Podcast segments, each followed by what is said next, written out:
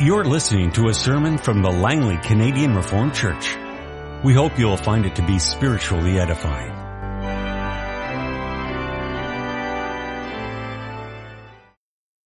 Let us open our Bibles together this morning. Our scripture reading is taken from the book of Ezekiel.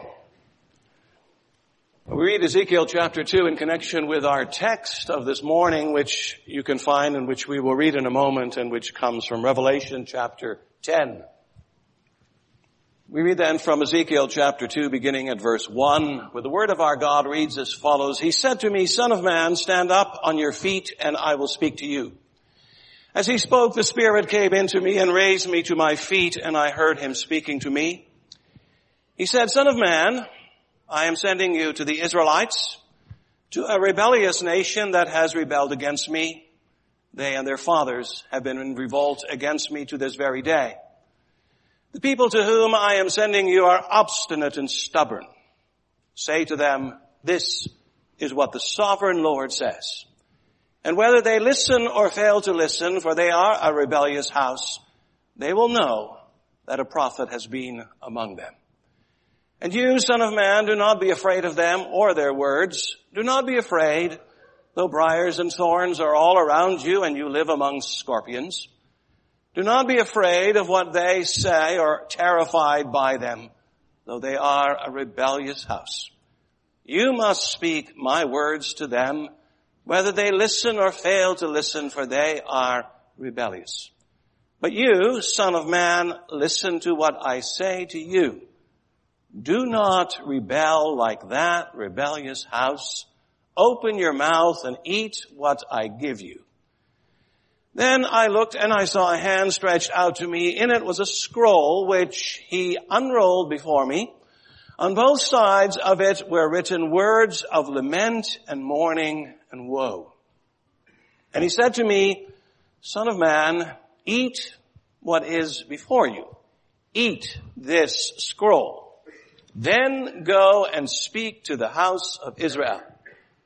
So I opened my mouth and he gave me the scroll to eat. And he said to me, son of man, eat this scroll I am giving you and fill your stomach with it. So I ate it and it tasted as sweet as honey in my mouth. I preach to you this morning from the Word of God as you find it in the book of Revelation chapter 10. Last Sunday morning we preached on the seven trumpets of Revelation found in chapter 8 and 9 as well as the end of chapter 11. And now we go back because between the sixth and the seventh trumpet there are these chapters 10 and a good part of chapter 11 as well. Our text then is from chapter 10. Listen to the word of God.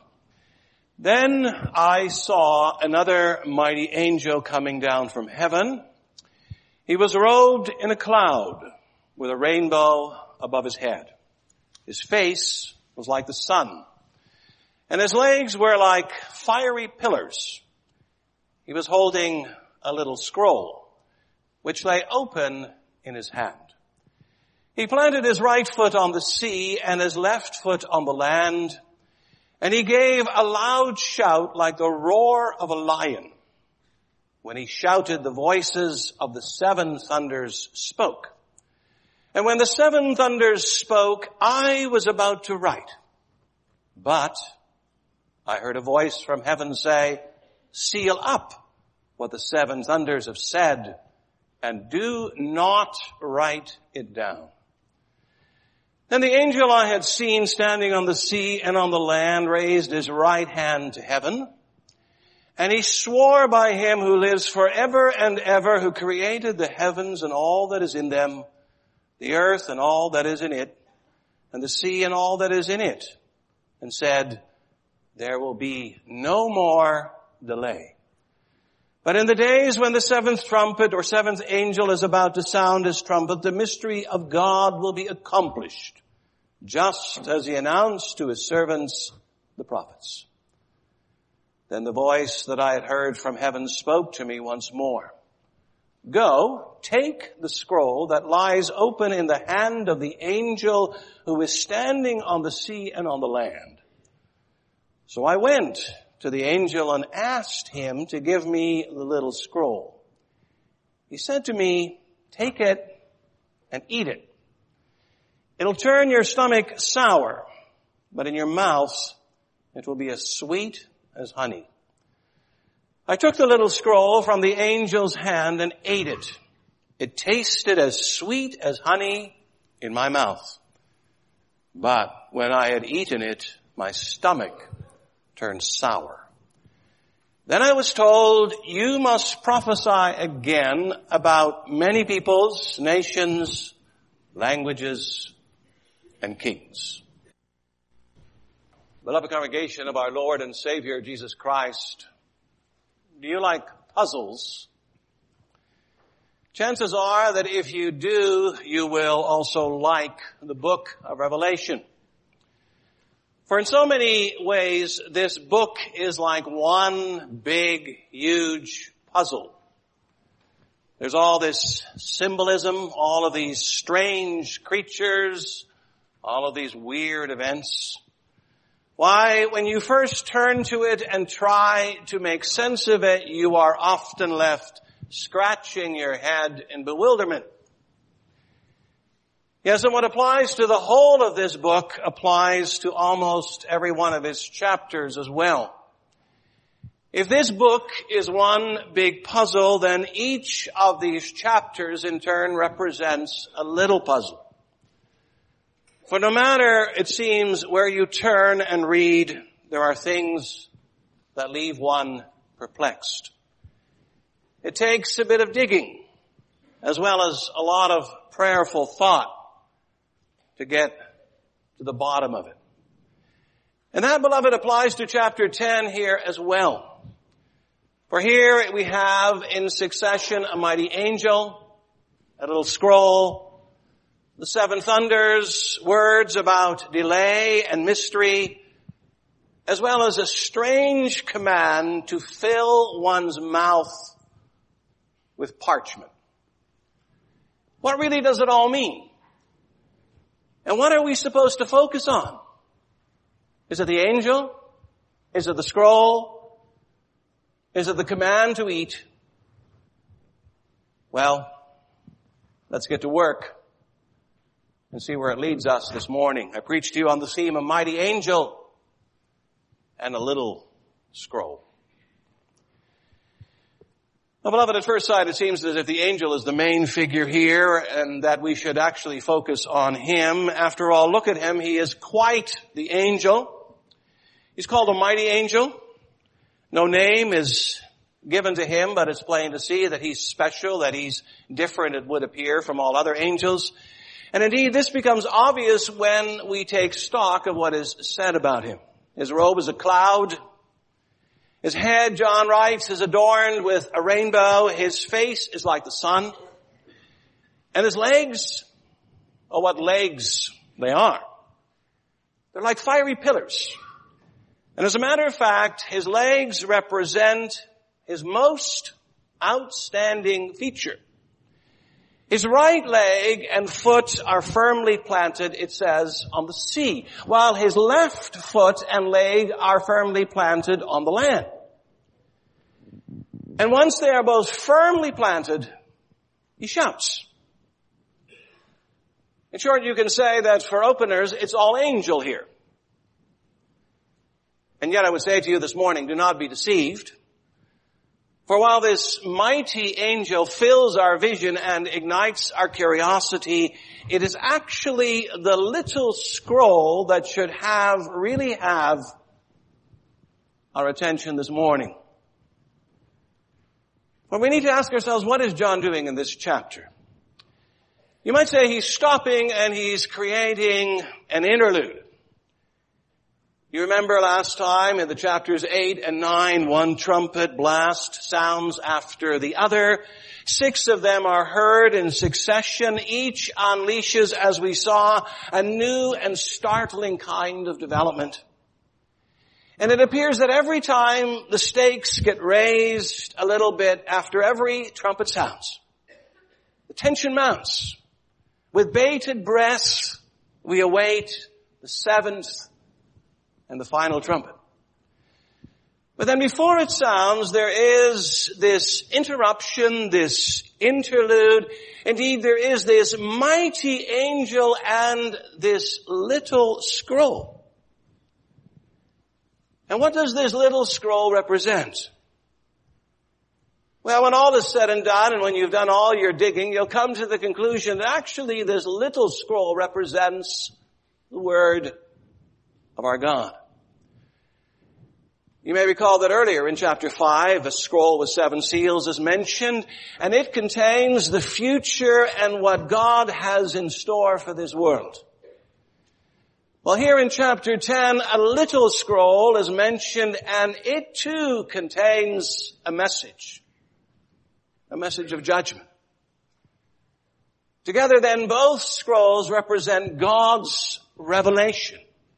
God's decisive word is contained in them for the end times. And so really here in chapter 10, it's not the angel that should hold center stage, it's the scroll. The little scroll. The word eclipses the angel. The church then and the church today is being told here to focus on it.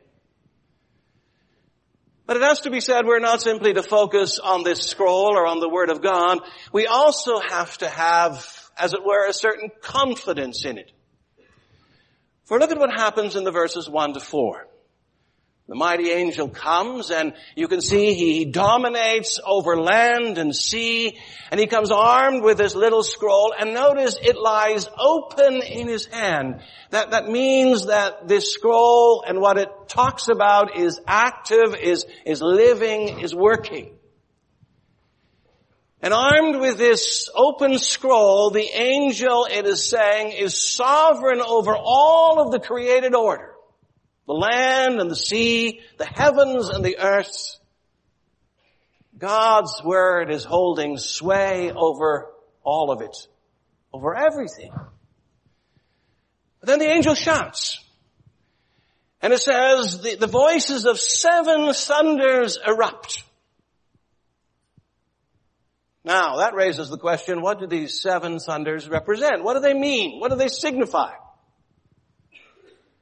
And the answer is no one knows. And why not? Well, because notice John is specifically told to seal up these seven thunders and not to write about them. Now we ask ourselves, what is this? Well, you might say this is God. This is God, our God, telling us that when it comes to the future and to the unraveling or unfolding of history, some things are off limits to us. Some things are to stay sealed and unwritten. Not all is revealed. In other words, John begins this interlude by telling the people of God then in his time as well as in our day that God doesn't always tell us everything. There are some things that happen that we are not privy to. There are some things that God ordains that we are not to know as yet. We have what is written in the little scroll. And that's enough. We do not need any more. And indeed, in connection with this, isn't one of the problems that we face with respect to the end times that we want to know it all. We want God to give us all the details, all the facts, all the developments, all the goods.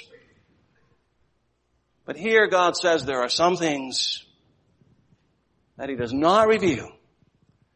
His word is sufficient, but it is not exhaustive. There are events that are under wraps and that will stay under wraps until they happen. And in the meantime, the church and the people of God are to stick close to the little scroll, to what has and will be revealed. We are to be content with the fact that when it comes to the end times, we do not know it all. But we do know enough. Yes, and realize that what you have is not just enough. It's also true, certain, and reliable. Return to the verses 5 to 7 and what do you see? You see that angel again and he is still standing on the land and on the sea, but something else is added for his right hand, it says, is raised to heaven. So what's he doing? He's swearing an oath. And you know, verse 6 confirms it. And he swore by him who lives forever and ever. He's swearing an oath by God. And notice it's no little short oath either. It goes on and on. And he swore by him who lives forever and ever, who created the heavens and all that is in them, the earth and all that is in it, and the seas and all that is in it. So what's this oath all about? Well, you can see it's about the fact that there will be no more delay. The King James Version has, there should be time no longer, but that's not what's meant. This is not about time. This is about delay. And the angel is told to announce there will be no more delay. And why not? Well, read chapter 10 verse 7. But in the days when the seventh angel is about to sound his trumpet, the mystery of God will be accomplished just as he announced to his servants the prophets. Here we're being told that when the seventh trumpet sounds, it really and truly will herald the end. After it, you know, there will come seven bowls of wrath unleashed by that last trumpet. And that'll be it. It'll be all over. And the mystery of God will be accomplished. You ask, what's the mystery of God? Well, it's His victory over evil. And so now John says, this, this victory this, this mystery will surely happen. And you know, God, our God wants us to be sure and certain of that. And He wants us to have no doubts about this whatsoever. And that's why He has that mighty angel swear His oath. That's why He swears by Him who lives forever and ever and who created everything. Why what you see here is that in so many ways our God knows. He knows how fundamentally insecure all of us are. He knows that as the future progresses, even the saints will get rattled. That at times we'll begin to wonder and to question and to doubt and to debate and to second guess ourselves as well as God. You know, as the heat turns up and as the judgment mount, many of us will begin to sweat and become unsettled and worried and anxious. And God, our God is, is sensitive to this and it concerns Him. And indeed it concerns Him greatly. And as a result, He has John write about this angel and about His stretched out, emphatic and graphic oath. He's saying to His persecuted people then and He's saying to His people even today, do not worry about the future and what it's going to bring. Just stick close to my word. Embrace the fact that what it says is true and sure and certain. And so beloved, the message here in the middle of our text is do not panic. No matter what. But hang on to the Word of God. But then hang on realizing as well just what kind of a word this is or what kind of a word is contained in the scroll. The verses 8 to 10 continue the story of the little scroll. And notice John is ordered to go to the mighty angel and he's to take the open scroll from his hand. And John does so. He's even kind of polite about it. He asks the angel, sir, please give it. And he does. So what now? Well, John is told to take the scroll and he's told to eat it. He's to eat the little scroll. He's to eat the Word of God. Notice carefully that here John is not just to, to see this vision and to pass it on to us. No, he's also supposed to get involved in it, to as it were, participate in this vision. And that's made plain by the fact that he has to eat it. Now that sounds kind of strange, right? But you know, it's not quite as strange as it sounds if you go back to the Old Testament and what happens to some of the prophets there. Jeremiah 15, 16, we read, when your words came, I ate them. And as well in Ezekiel 3, which we read together a moment ago, the same thing happens when the prophet eats the scroll. In so doing, he too is eating God's words. But you know, that's not all. For, for notice that when both prophets first eat these words, they, they experience something positive, something nice. Jeremiah says that when he ate them, they were my joy and my heart's delight. They tasted great. And the same goes for Ezekiel. He bites into the scroll and it tasted sweet as honey in my mouth. Yes, and now John is told to do the same thing as Jeremiah and Ezekiel. He too eats the scroll. He finds it to be truly as sweet as honey. Only it doesn't stay that way. For as what he eats descends from his mouth down his esophagus into his stomach, it turns sour and bitter. It lands in his stomach like a thud. And he reaches for the Pepto-Bismol. And so again we ask, what is this? What does this mean? Well, you can say that this once again points us so very clearly to this two-sided character or nature of the Word of our God. You know, sometimes we call it a double-edged sword. Because it both defends and attacks, protects and assaults. There are these two sides to it. And you know, that's what John is experiencing as well. When, when he eats this scroll, at first it, it tastes oh so sweet and oh so nice, but when it hits his stomach, it creates instant heartburn.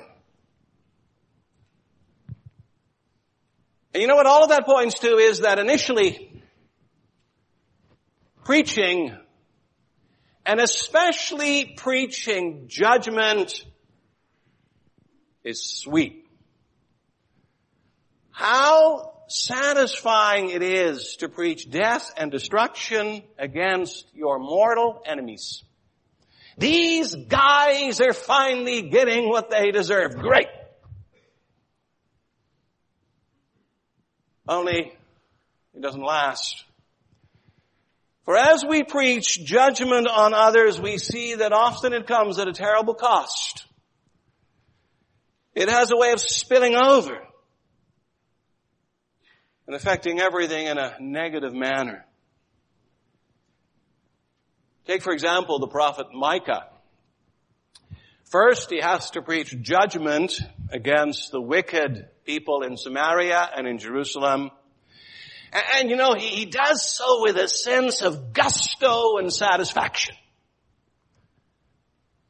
But then suddenly things change and he finds himself weeping and wailing, howling like a jackal and moaning like an owl, it says in Micah 1 verse 8. And why? Well, he says, for her wound is incurable. It has come to Judah. It has reached the very gate of my people, even to Jerusalem itself. You see, it's not as easy to preach judgment as it looks.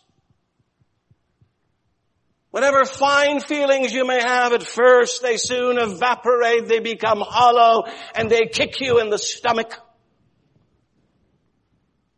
There's much bitterness in the proclamation of judgment. Yes, and God knows this. And He wants His church to know this as well. I reminded you last time, He does not delight in the death of the wicked, contrary to what we so often think. And indeed we find the Lord Jesus weeping over the fate of Jerusalem. He sees what will happen to her in the days to come and it causes him great anguish and sadness. You know, it's as if the fire and the brimstone that comes down from heaven is coated with the tears of God. Oh, Jerusalem, Jerusalem, you who killed the prophets and stoned those sent to you, how often I have longed to gather your children together as a hen gathers her chicks under her wings. But you were not willing. You were not willing. There's a sweetness and a sadness to the Word of God. John got to taste it. And you and I at times get to experience it as well. Have you ever noticed it's wonderfully satisfying to see the Word of God change hearts and, and lives before your very eyes? There's nothing quite like seeing a life transformed by the gospel. But you know, by the same token, there is nothing as distressing as when loved ones or friends walk away from the Word of God and turn their backs to it. How bitter sweet is this scroll, this Word. And John needs to know this, and that means we all need to know this too. But at the same time, notice as well, he and, and we cannot stop there. John is told finally to move on. Then I was told you must prophesy about many peoples, nations, languages, and kings, verse 11. John cannot rest. He has to keep on preaching, keep on prophesying from the little scroll He is to keep on preaching either about or against peoples, nations, languages, and kings. And as such you can say his task remains very broad. Notice he's not simply to preach against one particular people or, or one special nation or, or one different language or, or one specific king. No, the designations are all plural. This is about peoples and nations and languages and kings. And it's good to be reminded also about this. But there are people out there who would confine the message of the book of Revelation to a specific time, to a specific people. Some of you, especially some of the older ones, are familiar with the writings of a Reformed preacher by the name of C. van der Waal who is of the opinion, as are a number of English commentators as well, that this book of Revelation is fulfilled in 70 AD, fulfilled in connection with the fall of Jerusalem and the conquest of Israel by the Romans. Well, you know, if that were true, and I don't believe it is, then John could retire. But he cannot. It says here, he cannot. His task is not yet done. You can't limit the prophecies of this book to one nation, one people, one specific event, one Roman emperor, or even one people. This is the word of God for many. This word and its proclamation never stops until the end is here. John's work and life goes on. Yes, and so does our work as the people of God. John is called to do what he must do, and we are called to do what we must do. And what is that? It's to keep living in this world as God's visible and focal people. It's to keep on believing and persevering as God's covenant children. The judgments have come. They're coming. They're here today. Did you hear about the earthquake early this morning in Turkey? And they will keep on coming.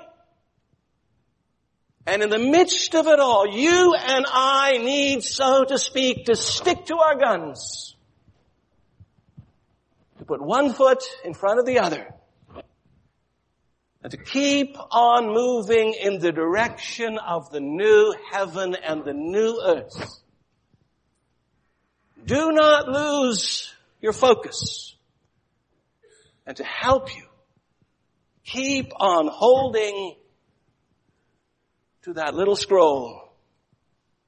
Keep on holding to the word of our God. Amen. This has been a sermon from the Langley Canadian Reformed Church.